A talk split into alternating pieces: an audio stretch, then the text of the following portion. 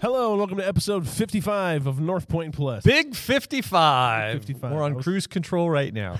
I say is the, I thought 55 was when you get your senior discount, but Oh, that's true. is it when, is it 55 or is it 65? I wouldn't know. Ha ha ha. Um, depends where you go.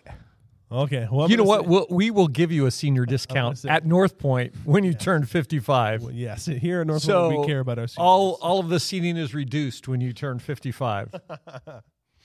perfect. yeah. Uh, welcome to our follow-up podcast. North Point Plus is our follow-up podcast where we uh, we gather together on Sunday mornings, do all the fun church stuff, gather together, worship together, dive into the Word together, and this podcast is just more of that. We probably won't sing together unless you really want us to, but no one's asked for that. no one has. No, that's true. No one has asked Don't that. do it. Don't ask for it. Because I We haven't heard Mark sing. You, I've, I've led not on this podcast. oh, that's true. I've led worship. You have led worship. I've you've heard me sing with other people, and that's That's true, but you've not sung during a message. no, am I the only one? I don't think Jake ha- ever has. Okay, well, when Jake does it, then I'll do it. yeah. if I can get Jake to do it, Gotcha. then then we'll be good. Yeah.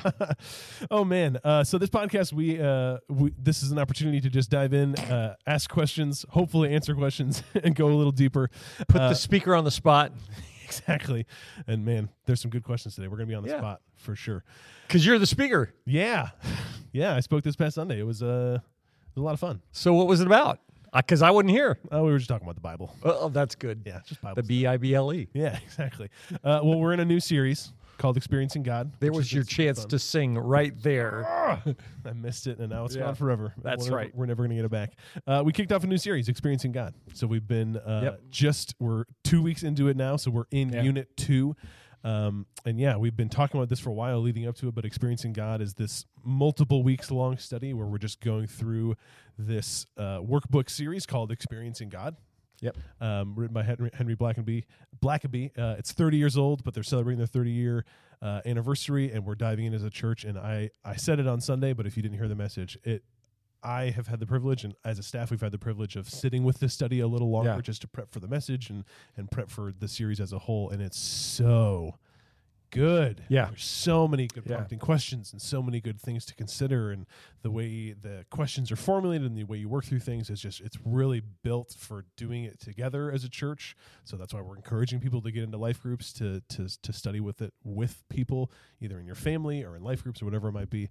Um, but yeah, experiencing God, it's just this, it's it's been really really cool even in the first few weeks. Yeah, and and I would just say even if you're not in it, um, I, like if you haven't gotten into it yet, I'd go ahead and do it and go back. Uh, I talked to some people in my life group that that got started late. I said just do do one a day, do one a day, do one a day until you're all caught up.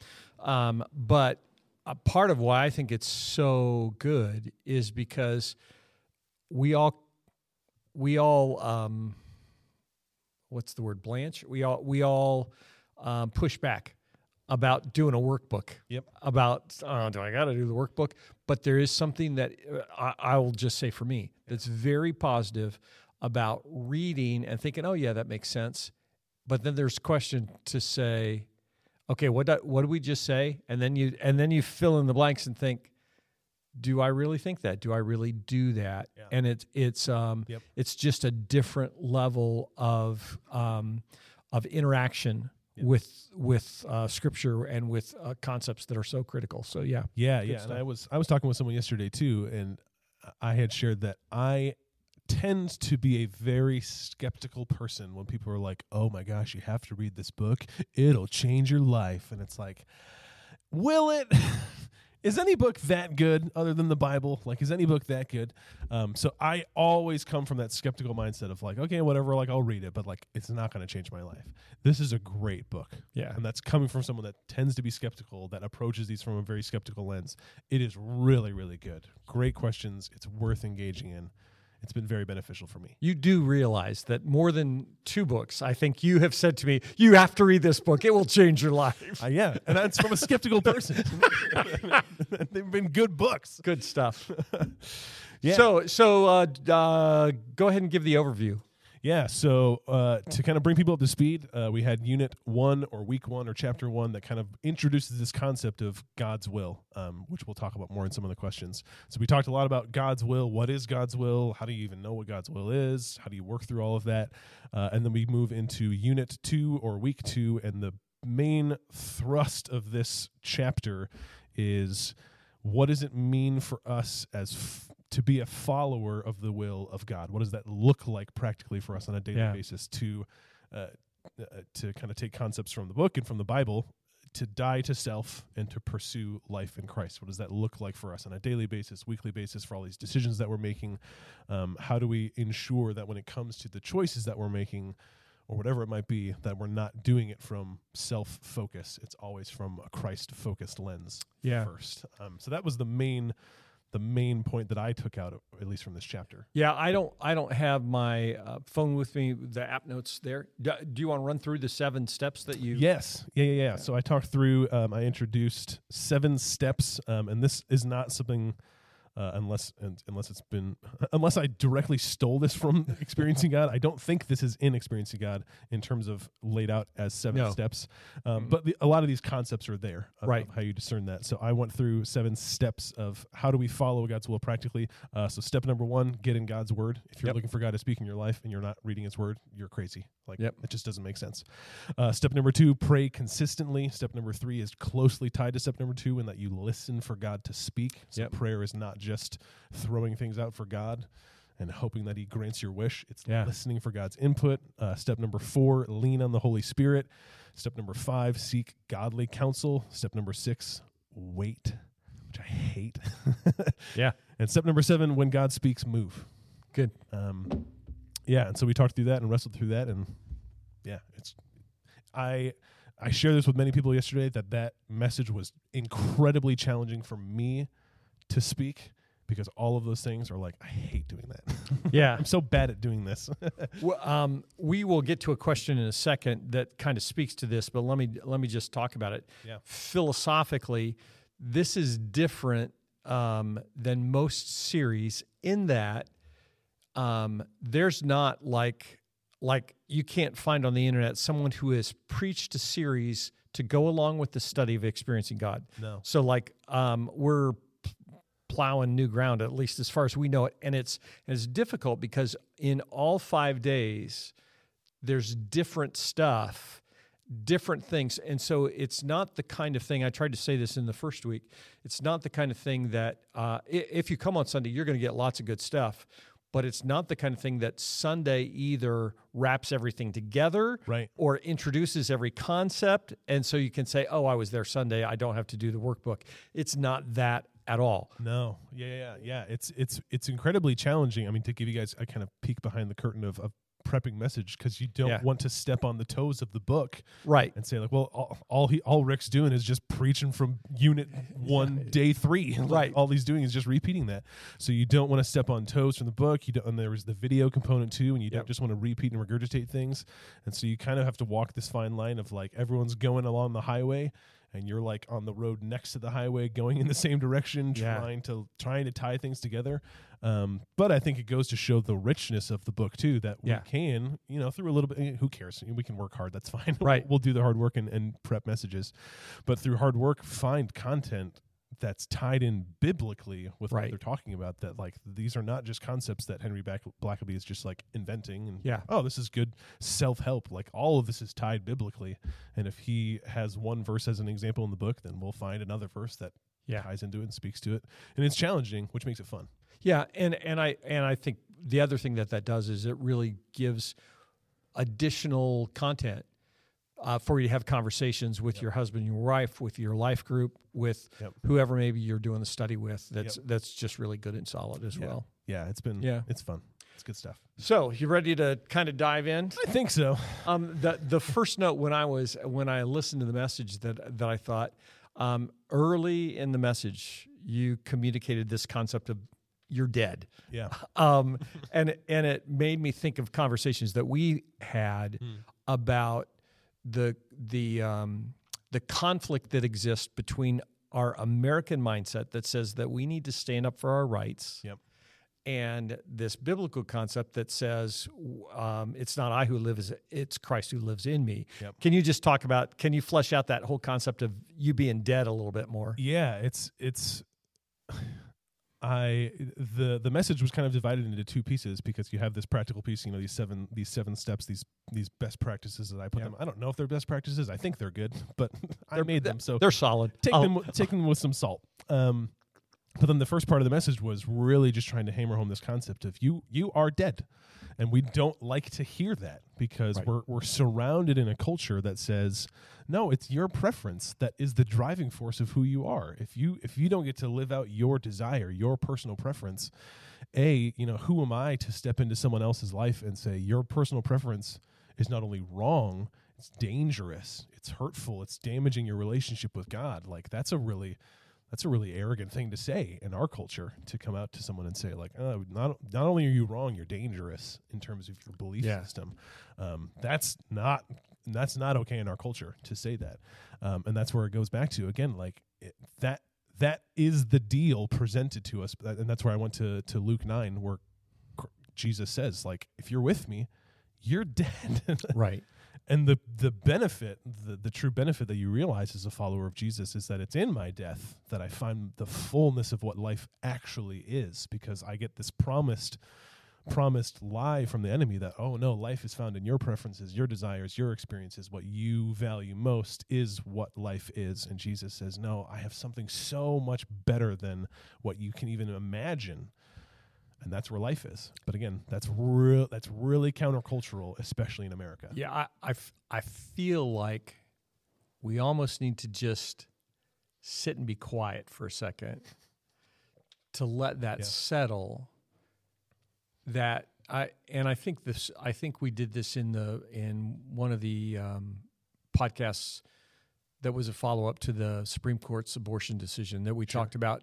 I mean, and maybe it was in the first one that we talked about that as followers of Jesus, we give up the right Hmm. to do anything except follow Jesus. Yeah. Um, we don't we don't have right whoa we don't have a right to privacy. Mm. We don't have a right um, to defend ourselves. We, we give all that up, and that's really hard for us to hear. And harder to live out because I can. It's easy for me to say it here as we record. Yep. Until Yeah, totally somebody I'm totally dead to self. until somebody gets in my face and and I want to push back and say, Yep. No, you can't do that to me. Yeah. You don't have the right to do that to me. I don't have the right. I, I I have the right to defend myself. I have the right to stick up, Yep. all- um, to demand that I be treated Yep. properly. Yeah, yeah, and I think that's why it's so important. I mean, it makes sense why it comes so early in the book for experiencing God because if you miss this, then whatever you're experiencing God later down the road becomes compromised because that's not really like, well, if if I'm experiencing from God and I like it, well then yeah, I'm Yeah. all for it. But if I experience him from God and I, it's not my preference, well, I haven't learned what it means to die to myself. And so that's like it's it's why Jesus in his ministry talks about this so often and so early in rec- in recruiting disciples is like, hey, following me is not an easy thing because it's the total death of yourself. It's the total abandonment of yourself. It means there's going to be division and separation in your family, amongst your Right. friend groups, and your workplaces, and all these places. And all of that is true and worth it when you understand what life in Christ is like. Right. So, are you ready to really dive into some implications of that? Yeah. Um, now, so you know, usually Mark gives, like if I'm preaching, Mark gives me the questions and says, "No, this is what I want to talk about." I didn't do any of that today. So, No, so it's here's fresh. it's all fresh. You're you're getting just the the immediate reaction. Yeah. Um, this is what I wrote, uh, and this is out of what you said. To deny ourselves. Uh, this is what culture says: to deny ourselves and to ask someone else to do the same, to deny themselves, is to actually harm them, Mhm. because we would be asking them to deny their true self. Yeah. So, do you think that that's that concept is why in America, in Western thought right now, there is such a pushback, if you will, to say, no, we shouldn't send missionaries to that Mm, primitive culture sure. or to that other culture and ask them to change Yeah. because that would be denying their culture. Right.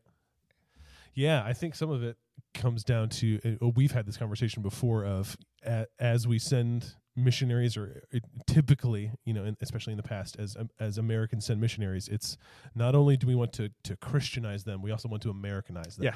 so do church like Americans gather together Yeah. every Sunday at 9:30 That's right. sing or 11. songs Yeah. or 11 Yeah. sing three songs preach for 30 minutes and then do life groups and that's how you do church and Yeah. so in in a in from a good place of sending missionaries to bring the gospel we also try to bring the american gospel which Right. is do church like us so i think we can both acknowledge that's That's, That's not it. not That's not what we're about. talking about. Yeah. what we're talking about is do we does any person have the the right if Yeah. we're talking about rights Yeah. does any person have the right to go to another person whether they be their neighbor or someone in a developing country whatever it might be and say hey i know you've lived your whole life this way and it's wrong Yeah. and i have a better way for you to live because even in saying that like i can feel even like Yeah, the tension- the like, tension that's oh there. you're going to tell them you have a better way to live like and again that's where we need to separate we're not telling people the American way to live is the better way. Right. Get a credit card, buy a house, get your picket fence, you know, move away from your parents. That's not what we're saying. That's not that's not what Jesus says. Correct. And so if but if I go to someone and I do tell them what Jesus says, where I tell them, "Hey, you this culture that you've surrounded yourself in is sinful and it's deadly to your soul." And the most life giving thing I can ask of you is to put your faith in Christ because he takes all of this junk, all of this sin, and he takes care of it. Is that an offensive thing? Our culture would say yes. Yeah. Because I've, I've devalued your belief system, I've devalued your worldview in the eyes of the world. Um, and that's where again we have to we go back to God's word and say, okay, if I really believe this, this is where the dead to self part comes Right. in. Because if I'm not dead to self, I'm going to look at what culture thinks of me, what this person thinks of me, and say, I don't want to deal. I don't want to deal with the embarrassment, the shame, the pushback, all of that. You live your truth, I'll live my truth, and that's that tends to be where American churches Right. tend to fall. Um, and if we're looking at Jesus' words in Luke nine, Jesus was not afraid of letting Yeah. people know the reality of the cost of following him, and there's a big cost to following Jesus. Yeah. And and and when we pay that cost, I'm Jesus paid the cost, but when Yeah. we when we live that out, Yeah. there is no way that we can look like the rest of culture. Right. Um, it's Yeah. it's it's so radically different that the Yep. way that we think, the way that we act, the way that we respond is different because it's Jesus. And and Yep. and I mean, even if you just think about our culture, um, Jesus was a guy who didn't have a house, Mm-hmm. who didn't have a car. Yep. Um, he said to his disciples, "Don't even, uh, you know, take your robe and a and a cloak." Yeah. Nothing else. Yeah. That- don't take. You're going to live completely dependent upon other people Yeah. on their generosity. He said, "Foxes have holes, birds have their nests. Son of Man has nowhere to lay his head." Yep. That's a completely different kind of concept. That a dependency on God. Right. That that is um, absolutely foreign to us. Yeah, and I think that's I don't know. We're, we're kind of diving into this, but uh, th- that's Yeah. part of the conversation that came up uh, in subsequent conversations after the message was, uh, even you know, in in my family unit, is does God ever call you to things that are worse for you Yeah. than your current life? Um, and I think you know, there's a question that we have further down. Um, let- let's jump there. That, yeah. that- here was the question: Does following God and saying no to our own comfort and desires mean that we shouldn't pursue any comforts? That's a great question. Yeah, it, it's a super good question, and I think it's we because we we love looking through our American lens. It's so hard to remove that that rose-colored lens in front of things and say, and really ask the question: Will God ever call me to take, uh, to to take a demotion, to lose money? Um, will God ever call me to buy a smaller house, even though my family's growing? Will God ever call me to sell all that I own and be a missionary in a in a developing country? Um, will God basically will God call me to hard things? Right. Um, and we we tend to think that as I'm growing in my relationship with Jesus, that I'm called to to better things, and better for us is interpreted through the lens of I'm more comfortable in my finances, I'm getting promotions at work, my family life is always peaceful and there's no division amongst extended family whatever it might be like everything's going well and getting better and that's what following jesus looks like and so if my life is not getting better by those metrics then i must not be a good follower of jesus Yeah. that's dangerous thinking Yeah. And the opposite end of that is true as well. The, Yeah. co- the concept that says, oh, if I follow Jesus, that means right everything's going to be terrible. I, Yeah. going to I'm going to be poor. I'm going to live like um, Mother Teresa. I, you know, I'm I'm Yes, going to have i must sell all that i own I'm I I won't have anything. Yep. I'll be sleeping on burlap bag kind of a deal. um, is that yeah no. That's so it's not uh, god is not this formulaic uh, following jesus is not so formulaic that it always looks like this. Like your following jesus always ends up in the same place in that we're following christ. We're Right. getting closer to jesus. But if i if you and i were to compare our walks with jesus and say okay well what decisions did you make when you were 25 versus when i was 25 and Yeah. we both made different decisions. So how did we follow jesus in the same like god's plans are so much bigger than ours and so much wider than ours and because we trust that he has a plan um, we know that all things work together for good for those that love the lord according Yeah. to his purpose and so it might be that god calls you to sell all that you own and be a missionary in sri lanka or papua new guinea or whatever it might be um, it also might be that god calls you to stay exactly where you at because he has placed you in a position in your employment or in your family unit where you can have the most influence in that area. And I, I shared with someone on Sunday after the service that right after college, I got a job in Milwaukee that I hated. I hated it. And I said, okay, I'm going to give it three months just to like, maybe I'm just not understanding. Maybe it's just growing pains. I'll, I'll stick with it. So for three months, stuck with it, hated it even more. And so for the next year and a half, I spent so much of my time trying to get out of the company, trying to interview for jobs, find different ways to get out of it. And I remember eventually I got a job. God provided, got a, got a job that I loved. It was great. It was it was super super good. And I remember debriefing with Julie saying I wasted all of my time at that company as an influence for Christ because I was so desperate to Huh. leave that I just ignored all of the opportunity in front of me of people that I could influence, people that I could speak to. Um, and what a waste that was that I can look back on that time yeah and think of the influence that I could have had, but I was more concerned with I'm not comfortable. and so I just ignored it.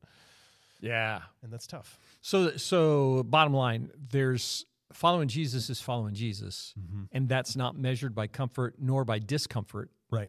on either end. Yep. It's measured by obedience. Yeah, and I think the the way the way I talked about with someone yesterday was it's for me it's a measure of you know is, does God get angry when you pursue comforts? No, I don't think God gets mad when you put money into your savings account Or buy a dishwasher. or buy a dishwasher. That's or, good 'cause I just bought a turn your air conditioning on or anything Yeah. like that. Like I don't think God's like, "Ugh, come on, guys, you got to be better than this. Like that's not. I don't think that's God's mentality.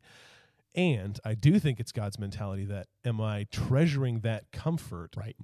Above what he's asking me to do. So if God says, "Hey, like if you can save a little bit of money on your electrical bill and not turn your AC up, you could give you could sponsor a, a kid to compassion." Right. And I'm really calling you to do that. Are you willing to give up this comfort to do what I'm asking you to do? And it's at that point where we have to wrestle with the cost of following Jesus because a follower of Jesus says yes to God every single Right. time, regardless of the cost. Right.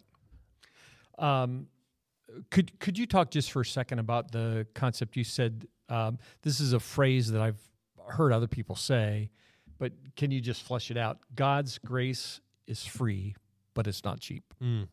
Yeah, so that um, basically came out of the um, excerpts from the book that I had shared from uh, Dietrich Bonhoeffer, another book that'll change your life.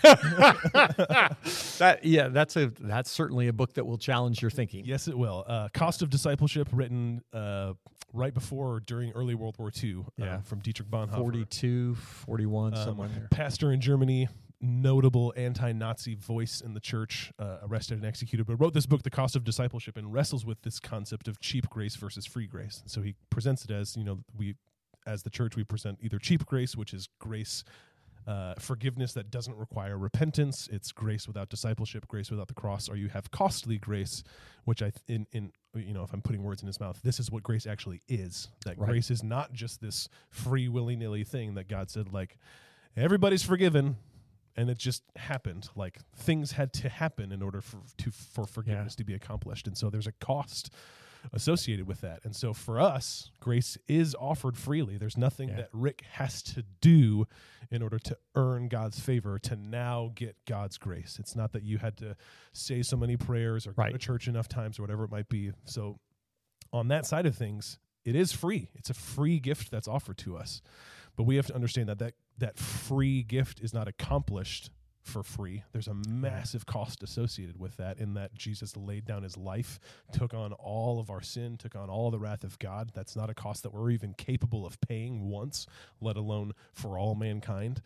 Um, and then subsequently, so once you accept their free gift of God, what is the what is the the cost put on the life of the follower of Jesus? Do you just get to sin all the more that grace may abound? If we're Romans the 6, Apostle Paul, uh, no, it's not just this. Hey, I got the free gift of grace, and now I'm you know I'm good to do whatever I want. Who cares Yeah. about God? I've got the grace. That's all I need.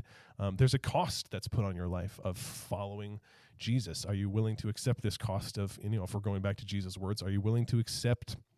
And not only just accept, but in some ways pursue the division that comes from the world Yeah. of following Jesus. There's a Yeah. huge cost to that. Of like I, you know, if I'm looking into my own life of friends that I've lost that no longer speak to me because of th- following Jesus. Um, family family members that have uh, uh, experienced great division because of following Jesus and the cost that comes with that. Um, so there is a massive cost in that. Is God's grace free? Absolutely. Like you said earlier, you, you are totally free, and that is paid for in Christ. And there's a mm, there's a big cost that comes on both ends of grace um, that we just like to ignore because it's easier. Yeah, good, good, good. Um, uh, you talked about the Holy Spirit as a weird cousin at the family reunion, and so here's my question for you: Do you have a weird cousin at your family reunions? I can't say it because they might watch. so all of my family's I was normal. trying to trap you. all of my family is normal. and We have great relationships, and there's nothing there's nothing going on there. You're not allowed to lie on the podcast, Mark. Uh, maybe the Holy Spirit will convict me later. That's right. um, no, I just think it's, and we we often talk about it in the church because there's typically the churches that are very comfortable with the Holy Spirit almost have a weird relationship with the other aspects of the Trinity. Yeah. And so you get really, really close to the Holy Spirit, and you're like, God the Father, eh, we like the Holy Spirit. He does fun stuff for us. Um, but then you kind of have this weird pendulum swing in the church of this comfort or discomfort with the Holy Spirit. Um, and so it's it's trying to wrestle through like I think I think you can have a great relationship with the Holy Spirit without letting the weird stuff divide Yeah. you or distract you from things. Um, but no, it doesn't come from my Yeah. experience of having that weird cousin Um, that I, I, can share. I love I love just that you talked about the pendulum as a as a um, as an image because I think when you look historically over the last two thousand years and maybe even before Jesus that there um, that there is this sense in let- let's just class uh, or qualify it in the last two thousand years Yeah. in church history there is this sense that there's this emphasis oftentimes on scripture and on Jesus that's very intellectual and rational. Yep. And that's right on target. And the Holy Spirit gets left out. And that there there it's all about what happens in our head. For some of us, I'd say at North Point, that's true. That's that's our experience. Yep. And oftentimes when that happens, um, stuff happens in life where where there's crisis or whatever, and we become desperately in need of this very real sense emotionally of God's presence with us. Yeah. And and what often happens is the pendulum swings and the and and we become aware of the Holy Spirit and it's like, oh, this is this is what I've been looking for. This this clear sense of the Holy Spirit's guiding every step that I take and everything that I do, and um, and we live in that world with the pendulum over pendulum over here, where the Holy Spirit's everything, and we kind of forget about Jesus and the Word, and it's like, oh, I saw God in that caterpillar. Uh, you know, he only he was one one foot short, and so that means I need to do X, Y, Z, or whatever, um, and we lose that balance. And I Yeah. think the challenge for us is to recognize that that God is the Father who has communicated to us through through the Word, through Jesus, and He's given us a comforter to walk with us, somebody to to walk alongside us, um, and and guide us through that process. Yeah, yeah. I think I think we talked about this on one of the podcasts. We talked about who is God, or maybe we were talking about explaining the Yeah. Trinity or something. But one of the things that, like, for me, has kind of um, given perspective into the relationship of the Holy Spirit, and I shared a little bit of this yesterday. That you know, I think as you develop your relationship with the Holy Spirit, you'll see that He's always been working. Like the Holy Spirit, Yeah. it's not like waiting. He's not just like waiting on the sidelines. Like, oh, okay, as soon as you tag me in, then I'll work in your life. Like He's just like, I'm going to do it anyway Yeah, and hopefully you'll understand what I'm doing. Um, but at least for me, there's um, I think it's Romans eight where it talks about um, the groanings that are too deep for understand. Oh, Uh, and so basically, there's this passage in Romans that talks about like the Holy Spirit on your behalf goes before God the Father and mm-hmm. talks about you with the f- and so like the Trinity has this conversation about you and I just think of all the times in my life where I've come before God and I've been like like I I don't even know how to process what's happening in my life. Yeah. I don't know how to and in those moments that's where it says in Romans 8 that the Holy Spirit's like I got you. I'm going to go before the Father and I'm going to advocate on your behalf and Yep. we're going to have a conversation and we're going to take care of you in this moment. And so like understanding that the whole that that's the Holy Spirit's desire is not to freak you out with gifts and miraculous things. It's not to distract or divide the church. It's to help you. yeah, yeah, it's such it's a big help. yeah. To be our intercessor and advocate. Yeah. good, good, good stuff. Yeah. Um, all right, I'm I'm ready to jump to the actual questions now. Questions that got submitted. Uh, first question. Yeah. this was a little bit weird. When can I join the church, Mark? so we were talking before. This probably goes back to a little bit of our baptism conversation. I'm assuming again this is not talking about like what day of the week. Yeah. what season is best. Um, when can I join the church? Um, so I guess I, how I would talk about this or categorize this, and obviously I'll loop you in because like you're one of the elders, and the elders help people join the church. Um, so there's there's two big things that I think it's important for people to recognize. There's the big C church and the little C church. Yep. So when can I join the church? If I'm looking at the big C, the global church, Christ's church, you join that when you join it with Christ. Yeah. So when you put your faith in Christ, congrats, you've Yeah. joined the church. Yeah. Um, and then when it comes down to the logistics of joining a local body, um, joining the local church, the the three things that I I believe we would look for, and you can flesh this out more, is are you committed to Christ? Um, are you in a committed relationship with Christ as your Lord and Savior? Um, are you committed to Christ's church? Yep. So are you committed in a local body? Are you attending here regularly? Are you serving? Are you engaging? Um, and then I know one of the things we would ask too is uh, have you publicly put your faith out there in the form of baptism? Are you Yeah. baptized? Um, and you can kind of walk through those steps more because you have experience of, of, of walking through this with people. Yeah, I, I, I would just say the the the um, the big issue is uh, people say all the time again because culturally we're in a we're in a time period where you know 50 years ago people said oh yeah I want to join. Yeah. I, I want my name on the roll. I want you know I want all that stuff. And we're at a place culturally now where it's like nah I don't want any responsibility don't want to join don't want to do any of that. And the commitment to a local body, uh, commitment to North Point, it really is the the benefit that comes from that. I think is for us um, individually, in that we say, here is where I am um, planting my flag. Here is where I want to serve. Here's where I want to give. Here's where I want to be fed, and um, and I'm committed to this particular body of believers. Yeah. I'm going to be accountable to them too. So, um, so if I get out of line, I want someone to be able to speak to my life, uh, to speak to me and say, "Hey, you got to get back on track. You're you're off track." That all that Yeah. kind of stuff. And so so that's really what it's about. In terms of mechanics, it's easy. We uh, you know we've got a membership application where people just have a chance to tell their story. Yeah. Um, and and I would encourage people to do that. So if you haven't done that, do that, um, because because it really that's an encouragement to the body, Yeah.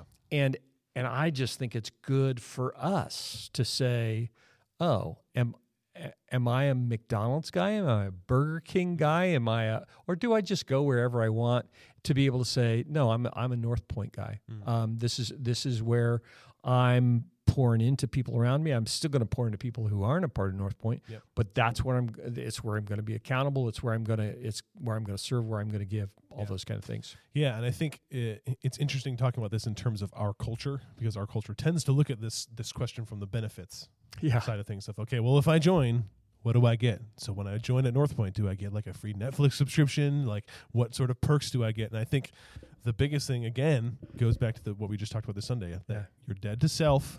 Yeah. so we're not looking for self benefit, and also understanding that joining the church does benefit you because it benefits the church that Right. you are part of. Right. Um, so if we're looking at things like accountability or even just knowing what's going on, that there's there's some just logistical reality that you are better served by the church when you better serve in the church. Right. Um, so people will know what's going on in your life. People will know the hardships that are you're experiencing. People know when you have ups and downs and can celebrate with you and mourn with you, much more so when you're in the church as opposed to just this kind of in and out relationship. I, I think at some point we probably talked about doing a podcast on church membership and you so. know that kind of thing. We haven't done it, so I'll just take the opportunity right now to say Yeah. this. Um, uh, this is uh, this is one of those things that f- drives me crazy. Um, when somebody who's a part of North Point, who's been coming for a long time or, or whatever, and and they say, "Oh, what you guys do at North Point, that's really good," or "I, you know, I don't really like what you do at at North Point." And, and they functionally have kind of been a part of the body. I, I if you find that in your language, I would challenge you to think about what that. I, the, just think about the light that that sheds. To say, yeah, you're here, but you're not really in. Um, and if you say, "Oh, what we do at North Point, I really love what we do. At, I love what we're doing at North Point." We versus they. When we, if you're using the we language and you haven't gone through the process of of doing the uh, making a commitment in terms of membership, I'd just encourage you to do that because that's where your head is, Yeah. and and it just gives you a chance to live that out. Yeah. Uh, no, that's great. yeah. Glad you said it. Thanks for that question. Uh, second question was the uh, was the first week really summarized by God's will being to glorify Himself uh, via relationships with people, or was it that He desires to work through people through their relationship with Him?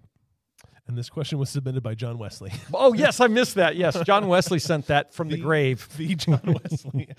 so I must be. I'm maybe I'm not as familiar with John Wesley's theology. I don't know if John Wesley would have uh, anything to to push back on in terms of either of those definitions. But again, maybe I'm maybe I'm misunderstanding some of Wesley Wesley's theology.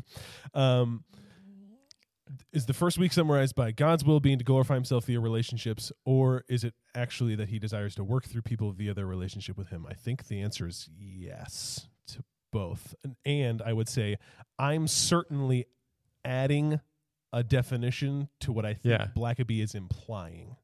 So uh, if you go through experiencing God, I don't think there's anything, there's any explicit definition where Blackaby says God's will is this, where God's will is to glorify Himself by being in relationship with His people. I don't think that's in there No, but I think that's implied in a lot of the language and verbiage and concepts that Blackaby's talking about. So if I'm summarizing um, what Blackaby's talking about, I think that's I think that's a safe definition to to arrive at. That again, where I'm I'm looking at experiencing God, and I'm looking at God's word, and I've, if I if I have to take the whole Bible and I summarize God's what's God's will through the Bible, God's desire is to glorify His name.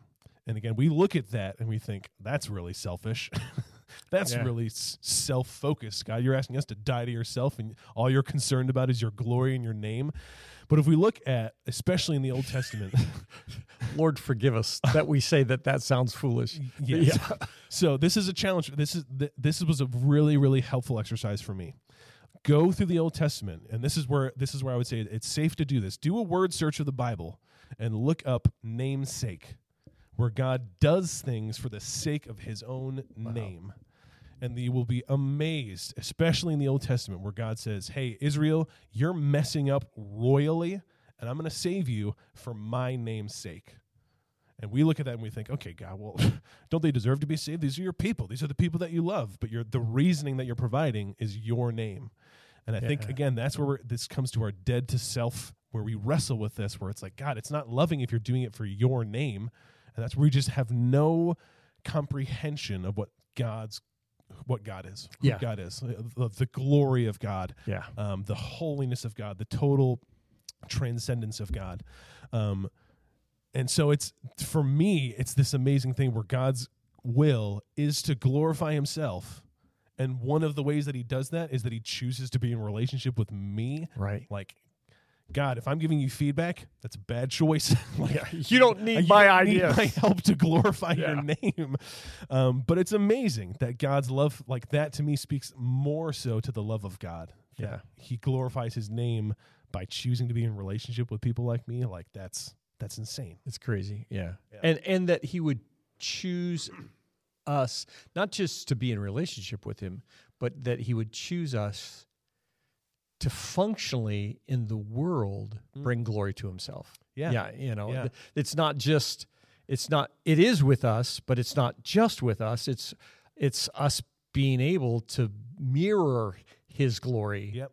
All around us. Yeah, yeah, Yeah. yeah, yeah. I think it's great. So, uh, so again, you know, if I'm looking at, at Blackaby's book, I'm certainly adding that Yeah. definition there, and I, I don't think it disagrees with what Blackaby is saying. I just think Blackaby probably starts at a level where that's either assumed or implied by what he's talking about. So, Yeah, I think um, that's safe to and, and some of this will get fleshed out e- even in future weeks. But I, I would just say this: I one of the things that I loved in the first week was, um, I think it was in the first week. Uh, the days start to run together. that just the whole concept of we get so concerned about what's God's will for my life, yeah, and that's a completely different question than saying, God, what's your will? Yeah. Your will Yep. is what's most important, not your will for my life. Yep. Yeah, and I think I think it gets fleshed out a little bit in this week, or maybe it's the week after, where there, there's almost like these. Uh, These are this is probably the wrong word, so you can correct me. But there's almost like this tiered list of categorizing God's will, where there it like God's what is God's will for your life? Do, Yeah. Does God have a plan for your life? Absolutely, God has a plan for your life. But I think you arrive at His plan for your life when you kind of work your way up the tiered list of God's will, where God's main concern is glory for Himself. Right. And then from there, okay, God, does it matter if I drink Coke or Pepsi? Which of these glorifies your name more? And God's like, uh, Yeah. just drink what just drink Yeah. just drink what you want to drink. That's fine. um, but there are going to be decisions that you and we'll get into some of these questions. There's going to be decisions that you're going to make as a family where I think it's going to be helpful to work up that categorized tier list and say, okay, does we're faced with this really tough decision as a family. Is does this one glorify God's name? Does this one glorify Right. God's name? And if it doesn't, that's a clear thing of like, well, we're just not going to do it. If it doesn't bring glory to God's name, don't do it. Right. Good. Um, let's see. Can you talk? Uh, can you talk about how to move forward on something that God's speaking to you about when your spouse or kids are not on the same page? Uh, They may eventually get there, Yeah. but they're not there right now. Yep. You have this sense, this is what I'm supposed to do, but within your family, you you're getting pushback. Yeah, yeah. So this is kind of what I was just talking about, where having this categorized list of does God have a plan for your life? Absolutely. And we're going to start at the top and make sure that whatever we do as a family unit glorifies God. Um, and it's actually interesting that this question came in because I'm I'm having conversations with a friend who has a family, wife, kids, and feels really, really, really, really called into a specific thing, and the family unit's like we're not comfortable with that. Um, and so it's been interesting to kind of walk through this, what this looks like. And I think my my main takeaway in this situation is it's a tough situation. so acknowledge that it's tough. It's not going to be this easy thing where God just makes your spouse wake up one day and be like, honey, I've realized the error of my ways. I totally agree. I don't know what I was thinking. Um, it's probably not going to be like that. It could be like that. The Holy Spirit could work in that way, but it's probably not going to be like that. And so I think if for for me, if I'm putting myself in this situation, it's realizing that what has God called me to first and primarily. I'm called to my family first. And so if I'm called into my family, especially with a spouse and kids, that is my primary calling from God. And so God's not going to call me out of that or away from that in a way that says, hey, you know what? I called you to marry this person and to have these kids, and now I'm calling you to something else, and you doesn't they don't matter. Like that that does not compute with how God works. That your primary calling This is one of those unrehearsed moments. where you're disagreeing or where you're Yeah, yeah. Oh, interesting. well, Um, maybe maybe it's because I'm not explaining it well. No, no, uh, no. I'm. I hear what you're saying. I would probably explain it differently. Sure. Because I because in the context of what we're talking about, our primary calling is to God. Yeah, absolutely. And I think that there are some times that God calls us to to a place that everybody's not on page, Mm-hmm. including our wife and kids. Huh, yeah, absolutely. um, and and that their resistance is not necessarily the trump card that keeps us from pursuing what God has called us to. Yeah. So let me explain it with an example, and I think Yeah. we'll see that we're on the same page. So let's say let's say you're uh, in a family unit, husband, wife, couple kids, and the husband says, "Hey, I feel called to. Um, we're going to uproot our family. and We're moving to Antarctica. I feel like God's called us to Antarctica." And the wife says, "I, I don't want to do that." Husband says, "Tough luck. I already bought the tickets. I'm on my way. You don't have to come if you don't want to, but I'm going." That's not how you lead. that's not how you follow Right. God's will. Because you're that's your Right. family. That's who God's called you to. So I think what you're called to in that situation where this is really tough is you are called to lovingly and patiently discern the will of God with your family. Yes, That's your primary Yeah. calling. Um, because absolutely, yeah. I mean, if we're going back to what we've talked about, is God going to call you to things that are uncomfortable? Uh, Most often, yes. Yeah. The things that God asks you to do are not comfortable, easy, simple things. Um, and as a family unit, again, if especially in an American family unit, we're going to tend towards comfort. We're going to tend towards ease. So I don't want to Yeah. sell the house. I don't want to move. I don't want to change jobs. I don't want to transition. I don't want to change schools. I don't want to go to a different country. I want things to stay the same. And is God going to call you out of that? Maybe yeah, possibly and that's going to be really uncomfortable and your call you know i'm looking at this from from the, the standpoint of a husband that's that's that's trying to to love to lovingly lead his family is it lovingly leading if i'm just like hey you either get on board or get out because this is god's calling obviously we would say no that's not how you lead that's yeah, right. and you still pursue your call is to still pursue god's will in that however you lovingly and patiently discern what that looks like yeah, I th- I think that there are times in a f- in a family unit where um, where husband and wife may be on different pages. mm-hmm. Um, and one of them is able to say, "I'm not on page. I, I'm not with you on this, but I'm going to follow. I'm I'm I'm I'm going to follow your leadership." Yeah. And just so you know, I think we're going to crash and burn, Mm-hmm. but I'm with you. Yeah. I, I'm with you because because I'm there. I th- that's um, I think God honors that because we learn even if we crash and burn, Mm-hmm. we we learn through that process to discern God's voice, which is maybe another question that um, I don't know if it's here or um, uh, we'll have to look. If not, just the the um, figuring out how to really discern is that God's will or is that what I want? Hmm. That the, um, that that whole question that's there.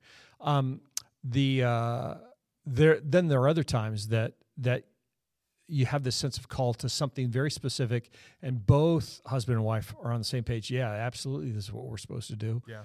Um, and the kids are saying, "Dad, the heck? I'm 15. I'm 16. I've got two years left of high school. Right. I, I don't want to move to Yep.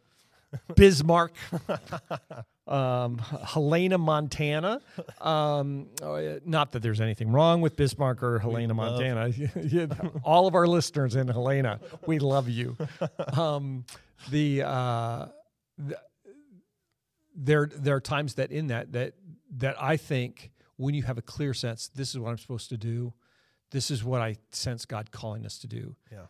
That you're able to have the conversation and then kind of go through the filters that you talked about um, to discern God's God's voice. How do you know it's God Right. when you have that prompting? How how did you know Hmm. you were supposed to pay for that lady's meal Hmm. at Qdoba um, on that Sunday? Yeah. How did I know? I mean, it's not. How, what was your how, how, what made what what made you think that that was God's voice? Yeah, I think it uh, it goes back to some of what we talked about uh, in the message of relationship.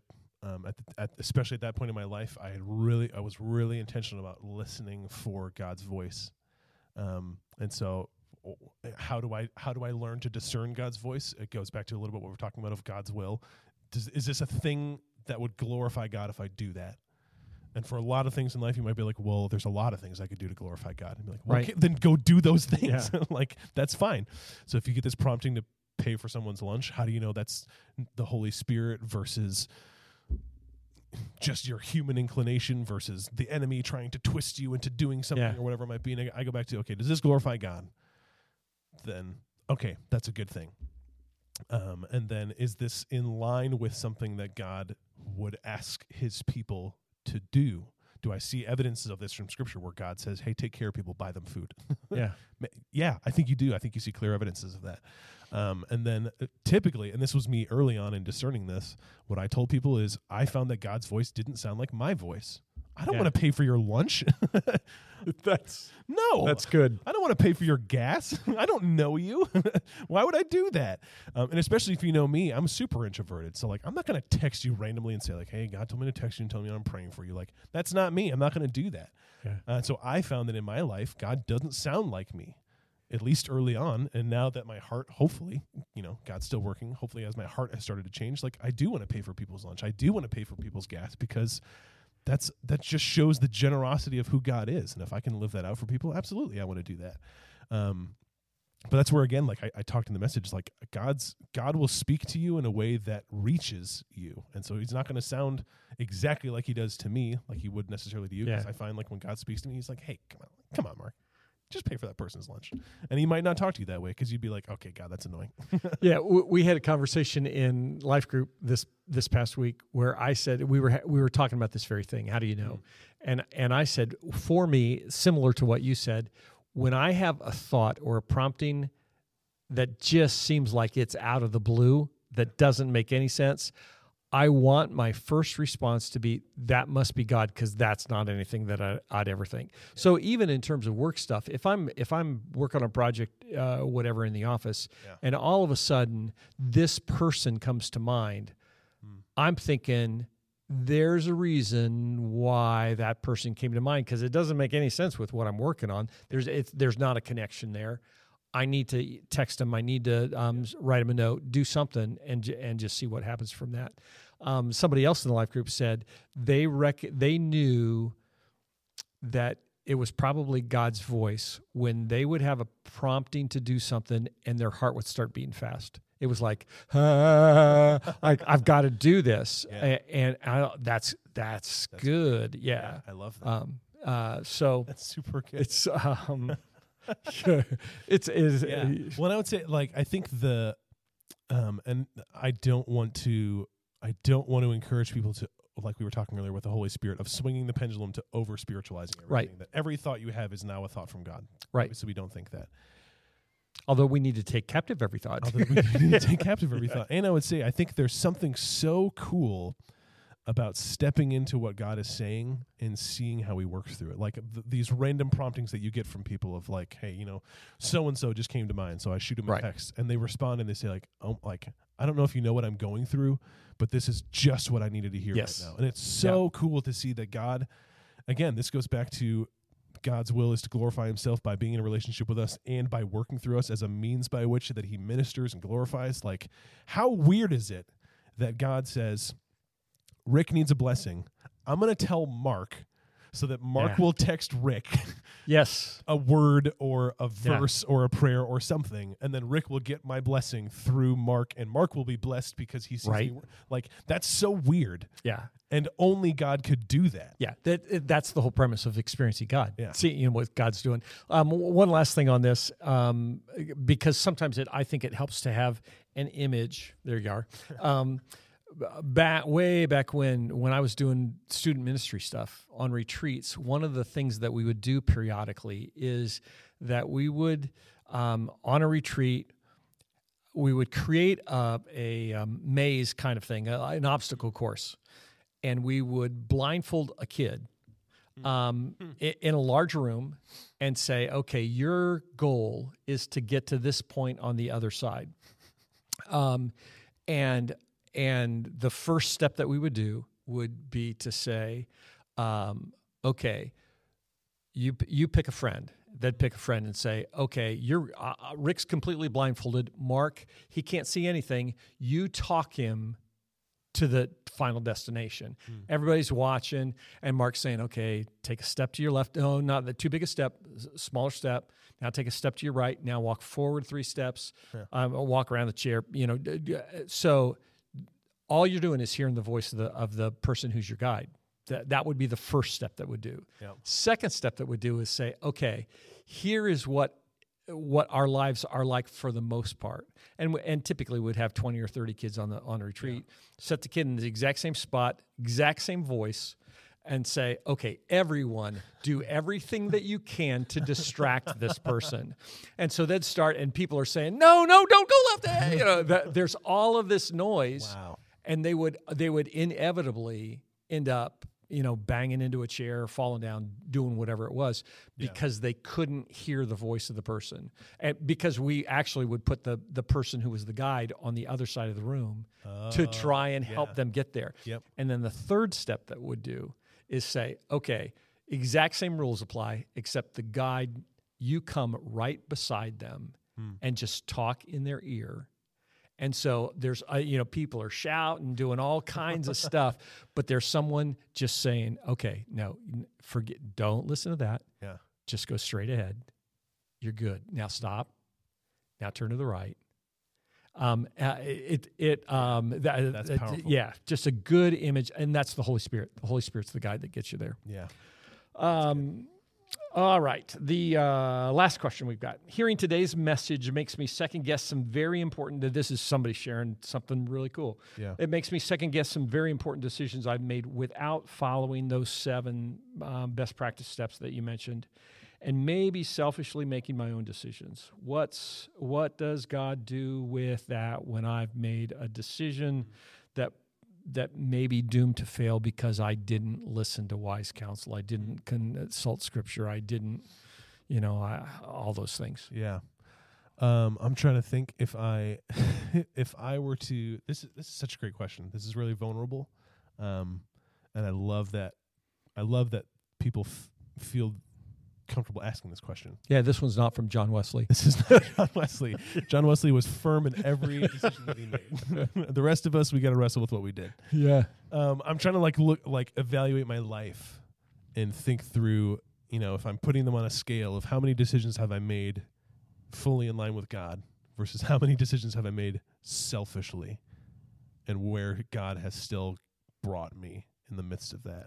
I think the w- what does God do with this when I make selfish decisions and will that be doomed to fail? Um, that's part of why I shared the story of the the woman at Qdoba is because my motivation in paying for her lunch, I wanted the credit for it. Yeah. like I Yeah. wanted to be seen as the guy that was like, "Oh, that guy's so generous. He just paid for that lady's lunch, and now he started a chain of people paying for. Like, oh my goodness, this guy's amazing. Like, that was my motivation for that. Even though God asked me to do it, and I did say yes, I still found a way to twist that into something for my benefit. Um, so I would say, even if we're following these best practices, we're still going to have somewhere along the way that we're probably going to slip up and make it about ourselves and not fully, completely, 100% be perfectly following God's will. And does God work through that? He, he has to, and he does, and he promises to. That's where I look at, um, for me, in wrestling with things like this, like I, I always for any theological thing that I look that you look to, look to the cross. Is it accomplished in the cross? Mm. Did people make selfish decisions in leading to the cross? Hundred percent. Pilate, very selfish. I don't want I don't want the blame. You guys take care of it. You do it. Right. The Pharisees and Sadducees and the religious elites, did they make selfish decisions? Absolutely. Nothing in line with what God's desire is. Did the disciples make selfish decisions? Yeah, they cut people's ears off and they're denying Christ and through, Ran. They ran away. They Yeah. abandoned him.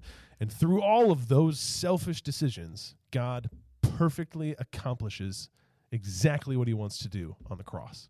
And your salvation is purchased, your relationship is safe, and you are brought closer to Jesus as a result. Is that an excuse to make selfish decisions? No, because all of those people are held accountable for their selfish decisions. And God, I, I the phrase I always use is God's plan accounts for my stupidity. Like, Hmm. God knows I'm a selfish person. Yeah. God knows I'm a stupid person. God knows that my tendency is going to be I want comfort, I want peace, I don't like change, I don't want to do that. And He knows that. And He still accounts for that in His plan and accomplishes His purpose. And again, it doesn't discount our selfishness, it just speaks to more of God's amazing sovereignty and working all of these things Right. out according to His purpose. Yeah, I, the uh, it's it is really interesting because your theology shapes kind of how you answer that question sure, in, sure. in terms of, Yeah, yeah, of in, in terms of if you say, well, God foreordained everything from the beginning of time. Yeah. He knew that you were going to make those bad decisions. That's all part of His plan. Yeah. Um, if on the other end you say, you know, God gives us free will, Yeah. we can't we can't thwart God's will. That that's the big thing. So much that's in that question really kind of is uh, it hinges on God's will for my life as opposed to God's will. Hmm. Um, there's not anything that you can do to break down God's will. God's God's it's God's will. He's not going to change. Um, I would say, as I look back on my life, there are some decisions that I've made that that I probably uh, didn't consult. Um, I, I didn't go through those steps at all, and um, and they had bad results. They, you know, there there there was a price to pay for doing that. Um, but God used the the cost of those lessons. I, I was talking to somebody recently the, the other day and and said when I was a junior in high school, I played football for at that point for six years. Loved football. I loved this insight into Rick's mind. I loved hitting people. Um, you know, it was I just football was the greatest thing ever. And um, and my football coaches in high school, um, it was a very um, anti-Christian, not unchristian. It was anti-Christian environment when I was playing football. And after my junior year, and I had started my junior year at a big school that um, had good football program, I just thought spiritually, I've had enough. I've just had enough, and I need to quit. And so um, one of the one of the seniors, actually, this was would have been after my sophomore year, before my junior year, and uh, one of the seniors called and said, "Where are you? You're not you're not at the summer practice stuff." And I said, "I'm I'm not going to play." And he said, "What are you talking about? You got to play. You're going to start this year. All those people cheering your name. What are you going to do on Friday nights? You're going to be sitting in the stands." sad, worrying about why you're not on the field, all that stuff. And um, and and frankly, as a you know, as a sophomore, junior in high school, I caved. Uh, you know, the the the peer pressure said, "I- you know, I played football. I know I, okay, I'm going to go ahead and play. So so I went back and played. Um, and there was a there was a price to pay as a result of that. The um, it uh, it impacted my my spirit, my soul, Yeah. all of that stuff. But in retrospect, I would say I've gotten 40 years worth of sermon illustrations Yeah. Yep. out of those last two years of football. Um, I, I I learned a ton. About who God is Yeah. and about his ability to walk with us even in difficult situations. Yep. It's it's not the I probably would be a different person had I not played. Um, but but God used it for good, even though Yeah. my motives were flawed Yeah. in the process. Well, this goes back to we had talked about this on a podcast previously. Of um, does God? We were, we had a podcast about discipline where we were talking about does God does God desire to teach you through pain? Yeah. Um, and that you had a lot of pain in that. Yeah. Um, Yeah. and I think that's that's part of what I go to. I mean, obviously, again, this this is wrestling with. You know, I'm I'm I'm recognizing as I look back on my life that I've made so many selfish decisions. How does God like? Does God love me through that? Does God work through that? Does God Yeah. still accomplish and bring glory through that? Um, and I think at some point, and we've talked about this previously too, that we think that if we follow God's wills perfectly, we'll always have success And It'll always be good. and we'll, everything will be fine. Yeah. And I think this is a question that I think it's really worth wrestling with: is God's will to have you fail at something?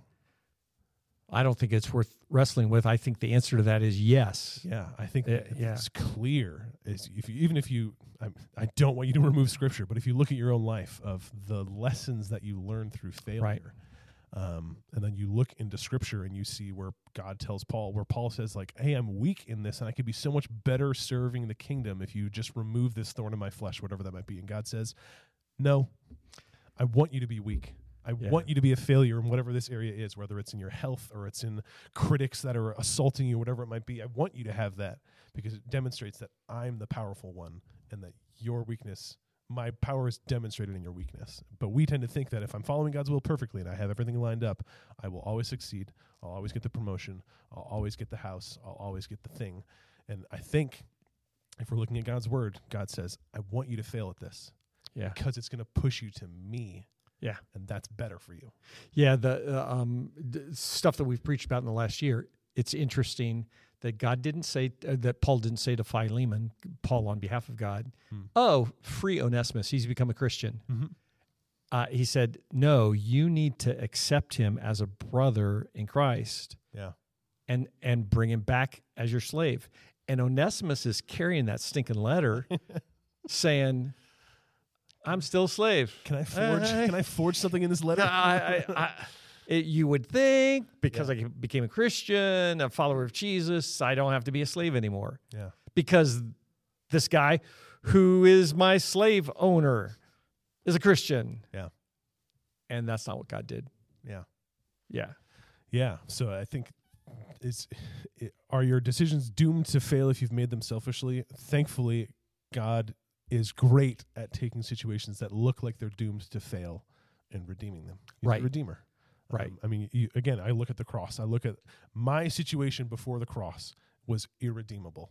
That was doomed Yeah. to fail. I'm going to hell. I deserve it completely. I deserve everything that's coming towards me. And God says, I'm going to flip that around. I'm going to take what you deserve. I'm going to give you amazing, abundant life. And all you got to do is trust me. Yeah, and and maybe that maybe the key to that question is the is in the phrase are they is it doomed to fail? Yeah. Doomed to fail in what sense? Right. In in, right. in in a snapshot, maybe so. Yeah, maybe it's right. maybe it's put you on a bad path. You're going to lose your business. You you know you're going to lose your house. You're going to do whatever it is. Maybe so. Yep. But the big picture, it's not doomed to fail because you have this relationship with God. Yeah. Because of Jesus. Yeah. That changes everything. Yep. All right, we're done. Good stuff. Uh, your transitions at the end are so much better than I, better than mine. Uh, so this is your host, Rick Rubel,